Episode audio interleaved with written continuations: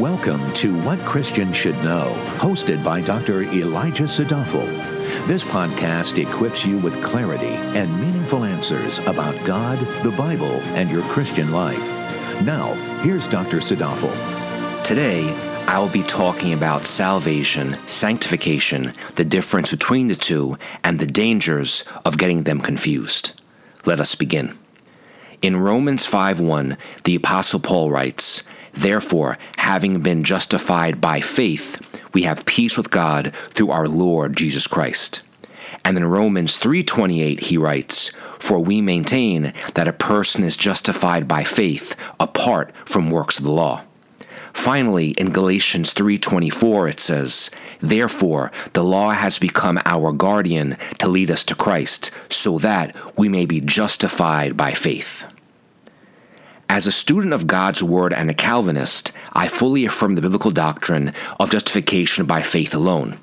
In Latin, justification by faith alone is summarized in two words sola fide. And what does this doctrine communicate? In plain language, justification by faith alone asserts that a person is saved or declared righteous, not based upon anything that they do, but rather based upon what Christ has done for them.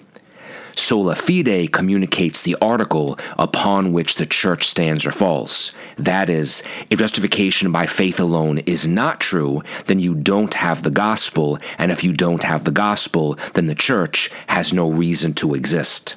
In the absence of sola fide, the church ceases to be a church and falls into apostasy. Why? Because sola fide is the article that answers the question, What must I do to be saved? You see, justification is a word that comes from the legal world and is primarily a forensic declaration. This declaration has validity based upon what Christ did in his death, atoning for all your sins, and his life, fulfilling the law. Salvation is thus simple for us because God already did what was difficult. Consequently, in the book Christ the Lord, Rod Rosenbladt explained justification as taught by the Reformers. Quote, in this transaction of justification, we, the guilty party, stand before the judge who is righteous and are declared to be not only innocent, but perfectly righteous. Notice how the popular phrase, just as if I've never sinned, tells only half the story we are not only forgiven, we are also credited with Christ's complete righteousness as though we had kept the law perfectly through the course of our lives. The reformers did not believe that this justification was an empirical change in the human heart. Rather, it was external. End quote.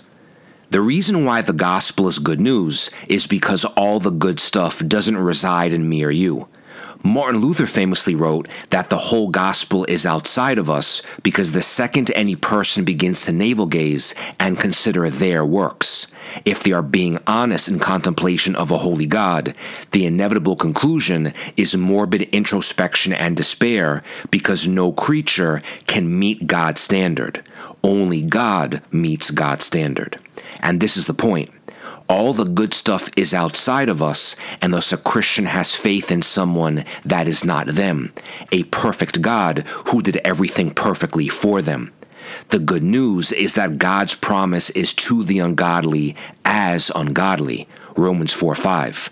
Thus, the reason why anyone is saved is not based upon moral renewal or any individual's ability to see growth or improvement. That is to say, you don't get yourself together and then become qualified to go to Christ. By no means, for Jesus said in Luke 5:32, I have not come to call the righteous to repentance, but sinners. He also said in Matthew 9:12, It is not those who are healthy who need a physician, but those who are sick. Truly, the second any person takes their eyes off Christ and begins to look for proof of salvation based upon themselves or their progress in their quote, Christian walk, is the moment that a person takes the first step towards spiritual depression. Indeed, the assertion that the whole gospel is outside of us is never an invitation to sin, but rather a shock to jolt anyone from just looking in the mirror to realizing that their own true righteousness is external to them. Let me be sure to make a clear distinction between salvation and sanctification. Salvation refers to God taking people out of the bondage of sin and into the kingdom of the Lord. Within the broader category of salvation exists the doctrine of justification by faith alone, which addresses how a person is saved. Sanctification refers to the incremental process toward holiness once a person is already saved. Sanctification inevitably follows salvation, but to conflate the former with the latter is a disastrous theological error because it confuses law and gospel. That is, it confuses do with done. As Martin Luther once wrote, quote, for the law is an extractor requiring of us that we should work and give. In a word, it wants to have from us, but the gospel exacts nothing of us. It gives freely and enjoins us to hold out our hands and take what it offers. End quote. As Michael Horton writes in Christ the Lord, quote, in our conversion, we are passive, acted upon rather than active, as Luther put it. We are justified through receiving what someone else has earned for us, but we grow in sanctification through living out what someone else has earned for us. Both are gifts we inherit from someone else, but the former is passively received and the second is actively pursued. If sanctification is confused with justification, it will lose the tension, reality, and rigor necessary for the battles of the Christian life. If justification is confused with sanctification, the product will be of no redemptive value. End quote. Confusion between salvation and sanctification manifests in many different forms, but the core driving principle is the same. Justification by faith alone is not good enough to save someone. What they need in addition is repentance, submission, and obedience. In other words, the gospel is not good enough. What they need in addition is more law. Confusion of sanctification with justification inevitably leads to the conclusion that present discipleship is saving. The law used in this manner undermines confidence in the gospel and this position denies the reality that for the regenerate, while the law still guides, it can never make threats. The born again are given new life because of God, yet the good works that flow from that new life do not contribute one iota to a person's salvation. Accordingly, the good news of the gospel is that once God saves a person, that person will always be saved regardless of works. Ephesians 2 8 to 10 says, For by grace you have been saved through faith. And this is not of yourselves, it is the gift of God, not a result of works, so that no one may boast. For we are his workmanship, created in Christ Jesus for good works, which God prepared beforehand so that we would walk in them. And Romans 8 29 to 30 says, For those whom God foreknew, he also predestined to become conformed to the image of his Son, so that he would be the firstborn among many brothers and sisters, and these whom he predestined, he also called. And these whom he called, he also justified. And these whom he justified, he also glorified. Now, although God's grace is external and bestowed on a person, that grace is never stagnant. Rather, grace is living, active, always effectual, and ends up changing you. And thus, it is after a person is justified by grace through faith that the same grace will begin to change you incrementally toward Christlikeness. Saved people are new creations, 2 Corinthians 5:17, and new people are not characterized by their old self. Again, grace changing you is not what saves you. A changed person results in a changed life, but we ought not to confuse the fruits with the root good works are done out of gratitude of the heart of the person who is already saved, not by a person who is trying to get saved.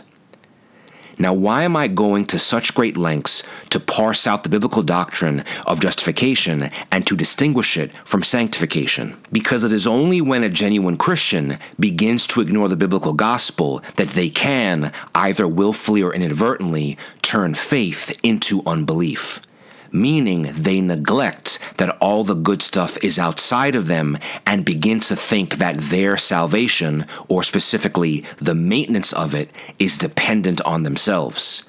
They thus begin to evaluate their standing with God based on performance, not Christ.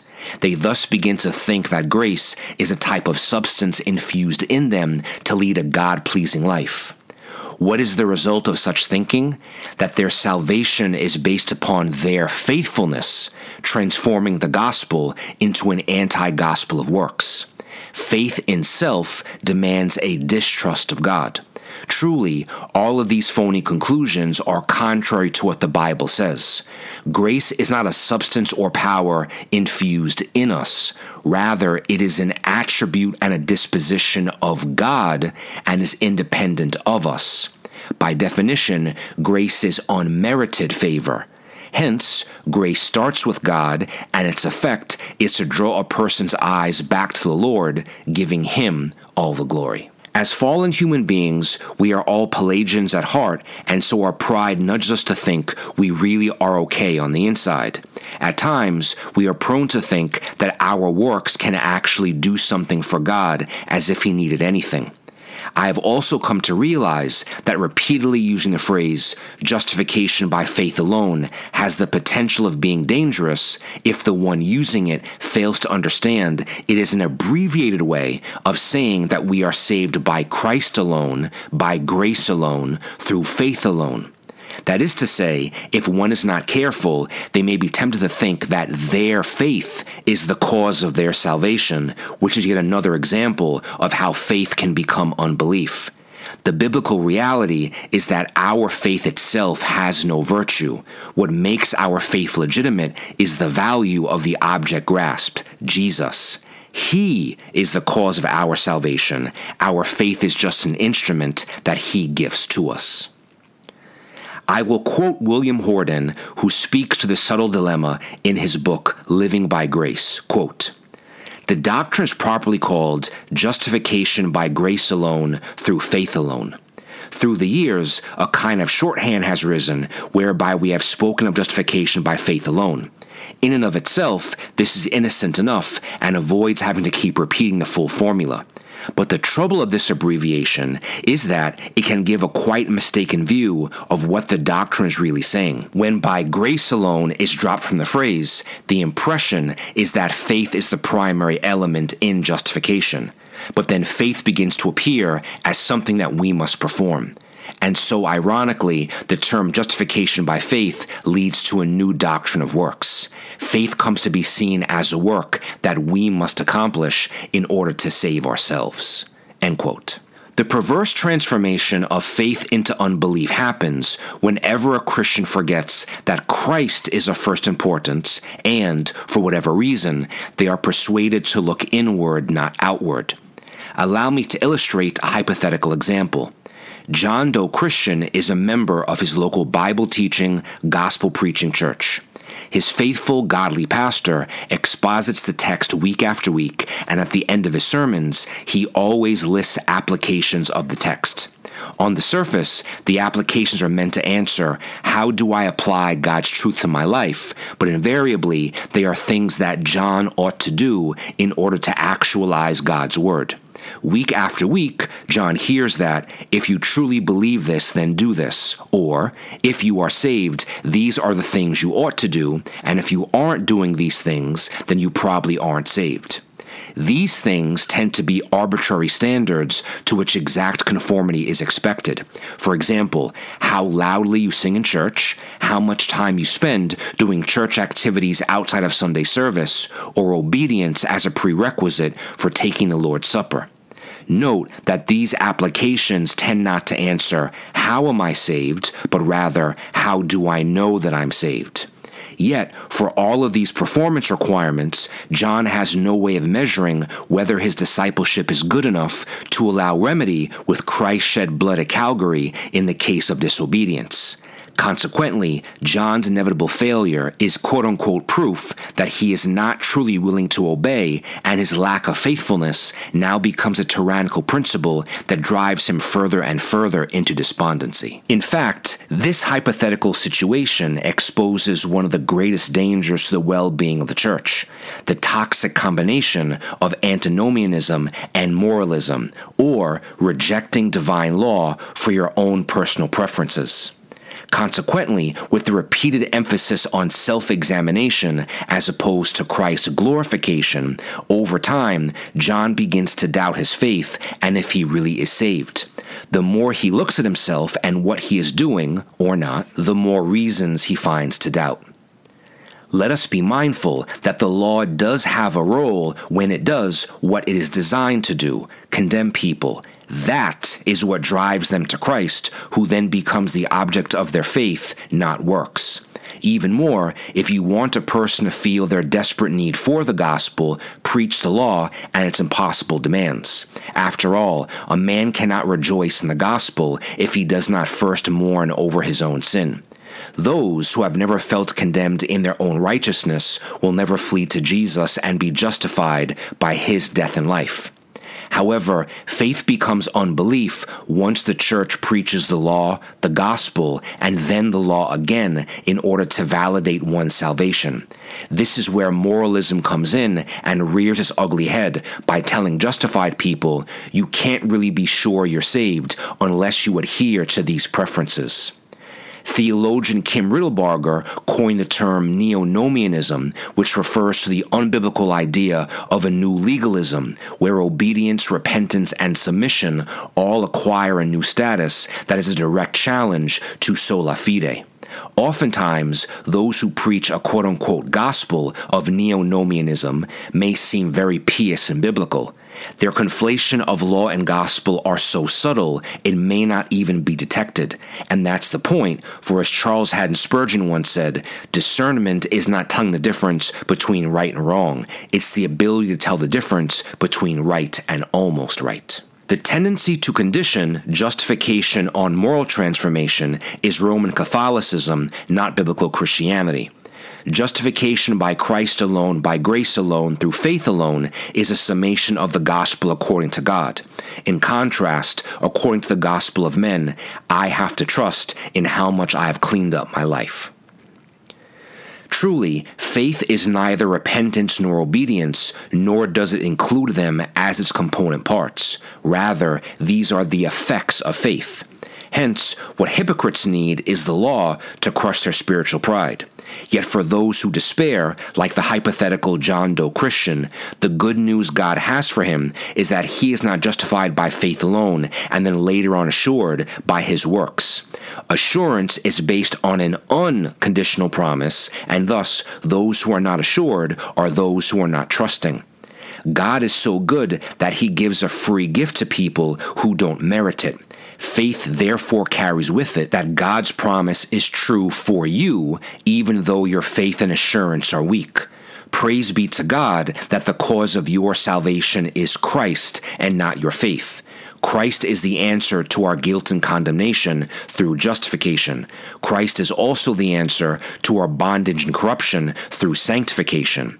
What I would tell John Doe is that the very fact that he has an inner conflict over sin is itself a mark of being regenerate. Romans 7. It is never sinlessness, but concern over and struggle with sin that are marks of grace. It is only if there is no battle with the disobedience and rebellion that there is a reason to doubt if one is saved. As Michael Horton again writes in Christ the Lord, quote, while the regenerate do not cease sinning, they also do not cease hating their sin and struggling to eradicate it.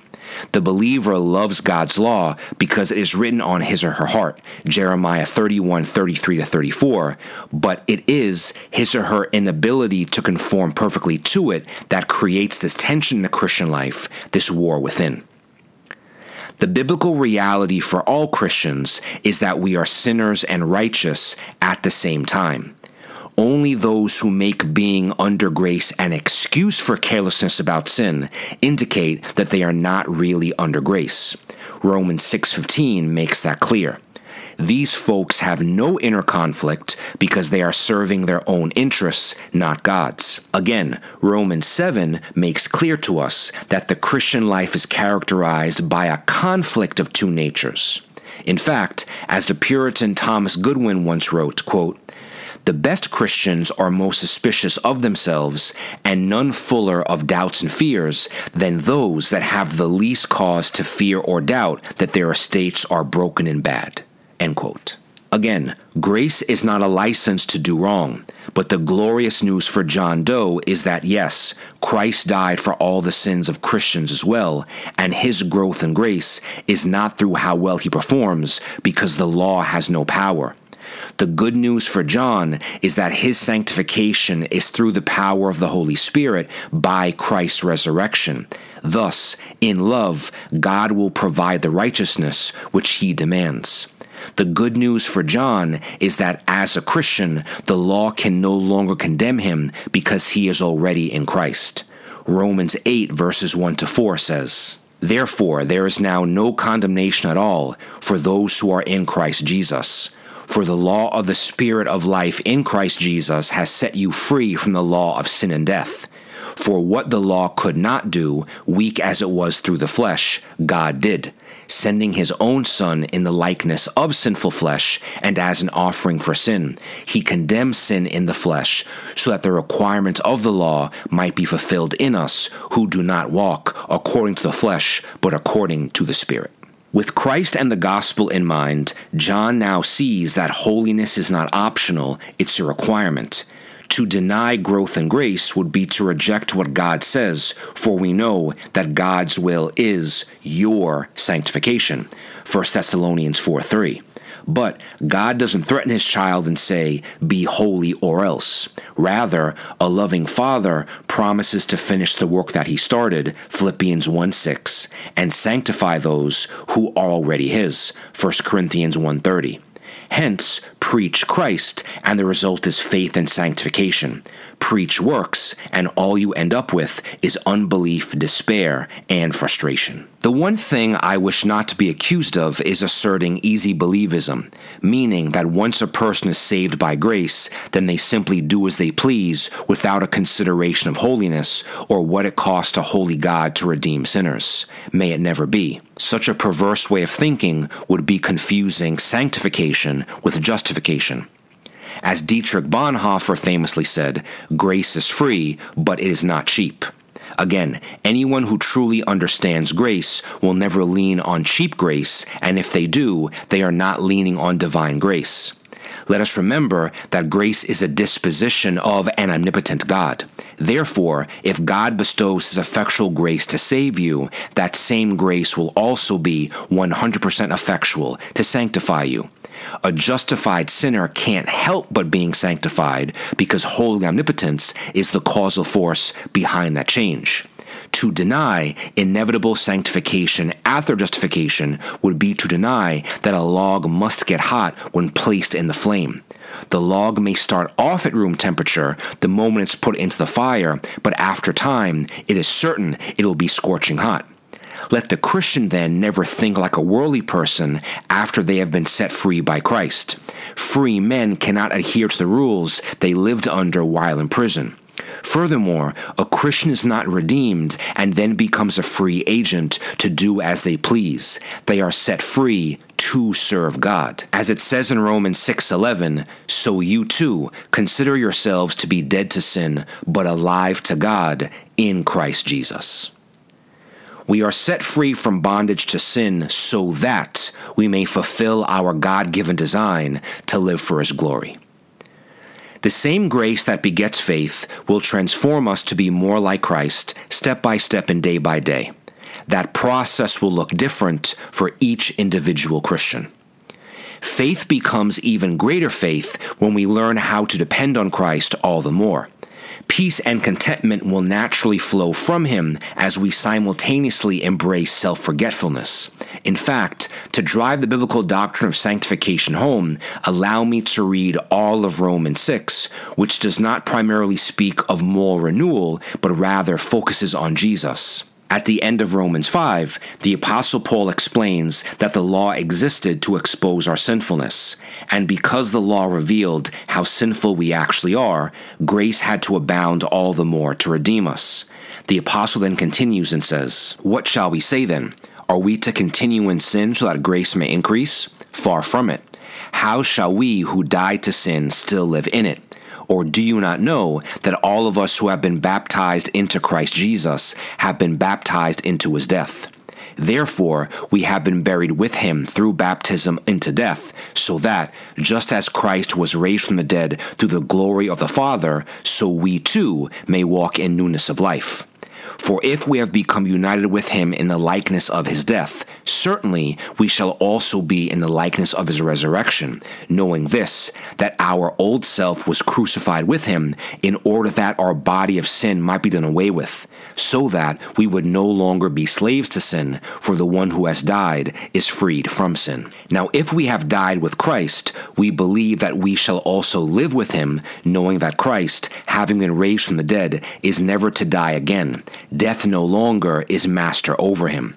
For the death that he died, he died to sin once for all time, but the life that he lives, he lives to God. So you too consider yourselves to be dead to sin, but alive to God in Christ Jesus. Therefore, sin is not to reign in your mortal body, so that you obey its lusts, and do not go on presenting the parts of your body to sin as instruments of unrighteousness, but present yourselves to God as those who are alive from the dead, and your body's parts as instruments of righteousness for God.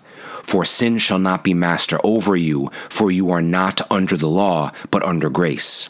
What then? Are we to sin because we are not under the law but under grace? Far from it.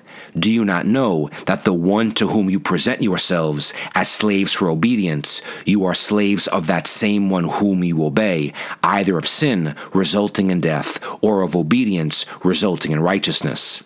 But thanks be to God that though you were slaves of sin, you became obedient from the heart to that form of teaching to which you were entrusted, and after being freed from sin, you became slaves to righteousness. I'm speaking in human terms because of the weakness of your flesh.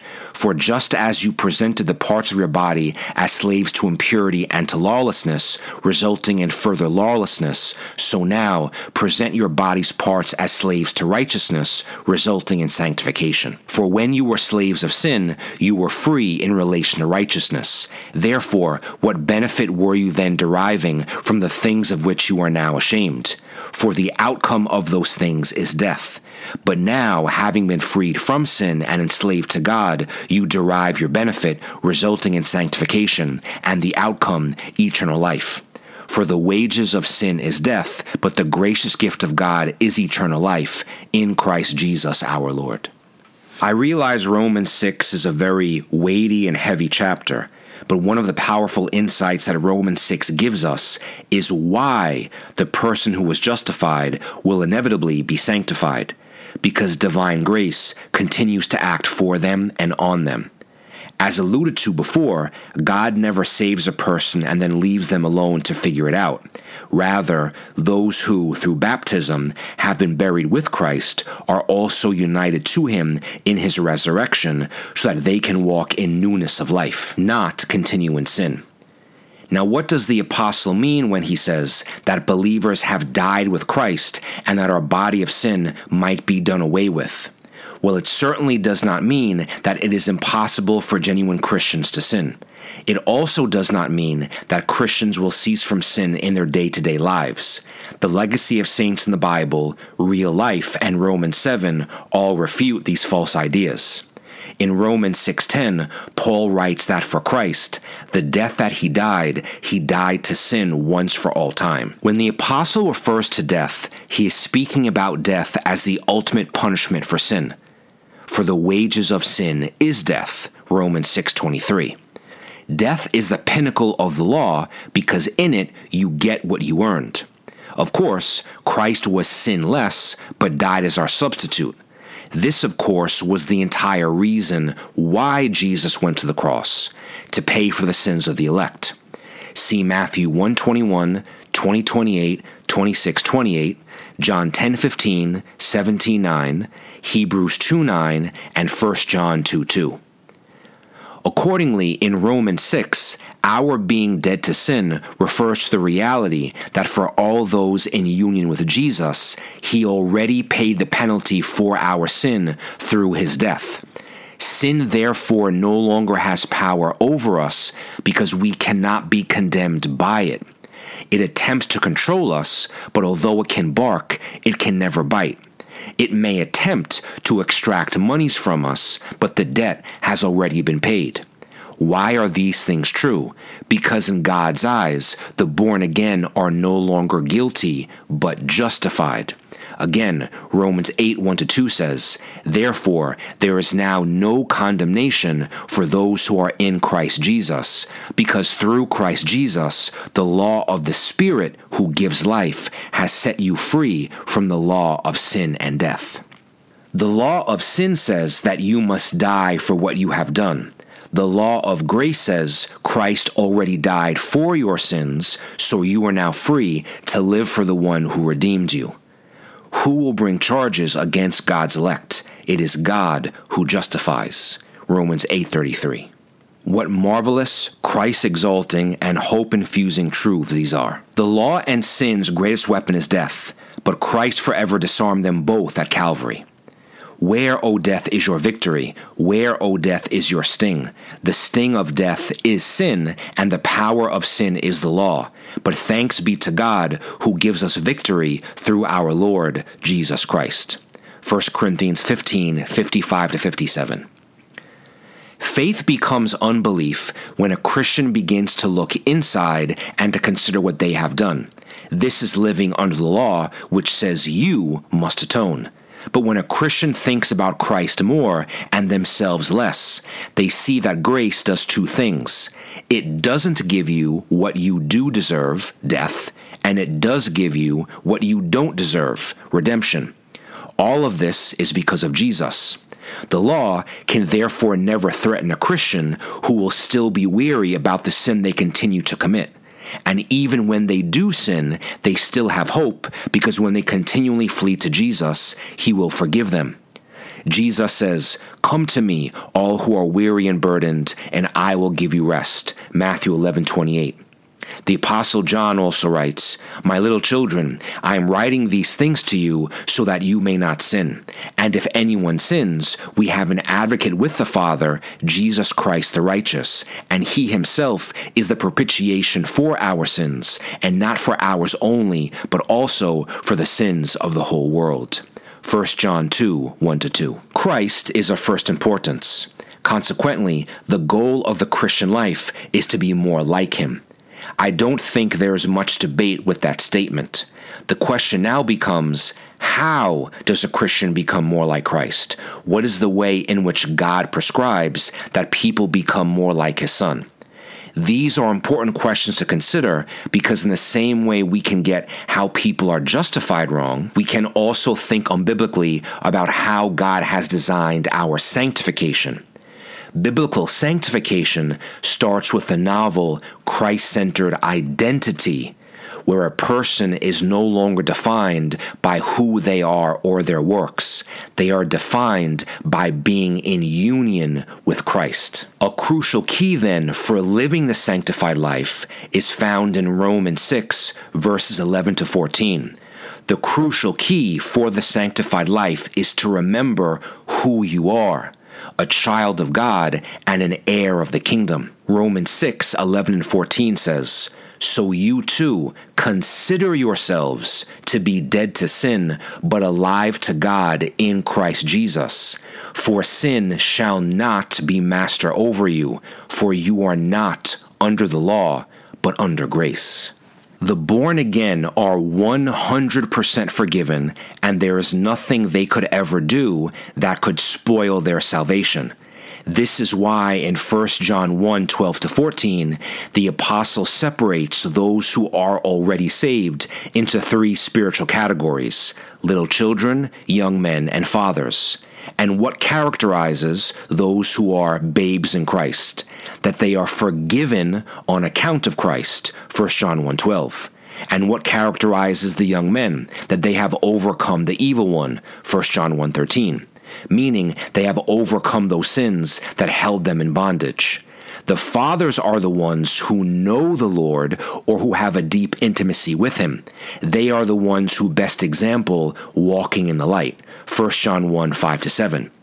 The point is that when talking about sanctification according to God, the process starts because you are now a new creation. That is, because of Christ, the justified sinner is forgiven, imputed with Jesus' righteousness, liberated, adopted, and loved and cherished by God. These things are what saturate the mind of a justified sinner, and this transformed thinking is what drives them down the lifelong road of sanctification. Moralism or behavior modification don't work because that is not God's plan. Every Christian who has become more like Christ has done so by focusing on Christ. This follows the biblical principle that we become what we worship. Psalm 115:8. The bad news is there is a doom cycle of condemnation for those outside of Christ. Because of the law, they will be condemned forever because of their sin. They are enslaved to sin now, and they will continue in sin in eternity. The good news of Christ is that the believer lives under grace, is justified, and is thus freed from the penalty of sin. They are also liberated from the power of sin now, and in glory they will have the inner pollution of sin removed forever. For the wages of sin is death, but the gracious gift of God is eternal life in Christ Jesus, our Lord. Romans 6:23. In Matthew 11:28, Christ invites his sheep to find rest in him.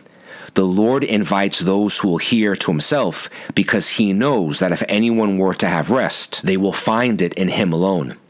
As Stephen Charnock writes in Existence and Attributes of God, quote, God is holy, happy, wise, and good by his essence. Men are made holy, wise, happy, strong, and good by the gift of the grace of God. End quote. Specifically, we find true happiness for our souls and fuel for our faith in Christ because God is sovereign. Simply put, divine sovereignty refers to the exercise of the Lord's supremacy. According to Charles Haddon Spurgeon, preaching on Matthew 20:15, quote, there is no attribute more comforting to his children than that of God's sovereignty. Under the most adverse circumstances, in the most severe trials, they believe that sovereignty has ordained their afflictions, that sovereignty overrules them, and that sovereignty will sanctify them all. It is God upon the throne that we love to preach. It is God upon his throne whom we trust. End quote. Because God is sovereign, everything is under his rule and control. Consequently, he works not just some things, but all things according to the counsel of his own will. Ephesians 1:11.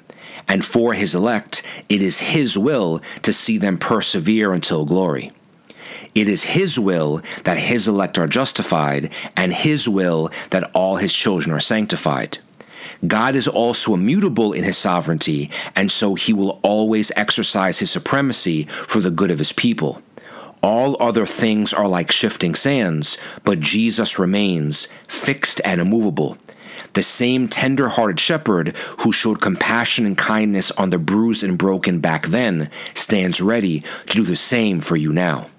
Jesus Christ is the same yesterday and today and forever. Hebrews 13:8. Things that change don't endure, and things that endure don't change.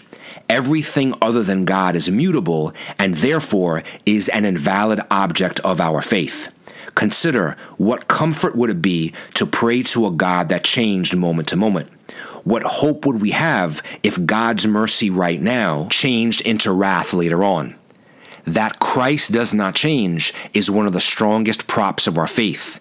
He is unchangeable in his love and his truth. Herein lies the strength of all his promises for our good. Again, Charnock writes, quote, his goodness cannot be distrusted when his unchangeableness is well apprehended. All distrust would fly before it as darkness before the sun. It only gets the advantage of us when we are not grounded in his name. End quote. The great hope for all Christians is that the foundation upon which we stand is a perfect one, Christ the Lord. Because of him, nothing can be added and nothing can be taken away. Ecclesiastes 3:14. Beloved, faith becomes unbelief whenever we take our eyes off Jesus. Faith begets more faith the more we refuse to look upon anyone else other than Christ. Truly, we are justified by faith alone, yet faith is the root that begets the fruits of sanctification. So then, let us open our eyes each and every day to God's truth and promises so that we may behold Christ. Let us pray that God would surgically remove any hindrances to our faith, which is the King of all graces. Trust in the Lord forever, for in God the Lord we have an everlasting rock. Isaiah 26 4. Thank you for listening. For more valuable resources, including a bookstore and online Bible study, visit wcsk.org.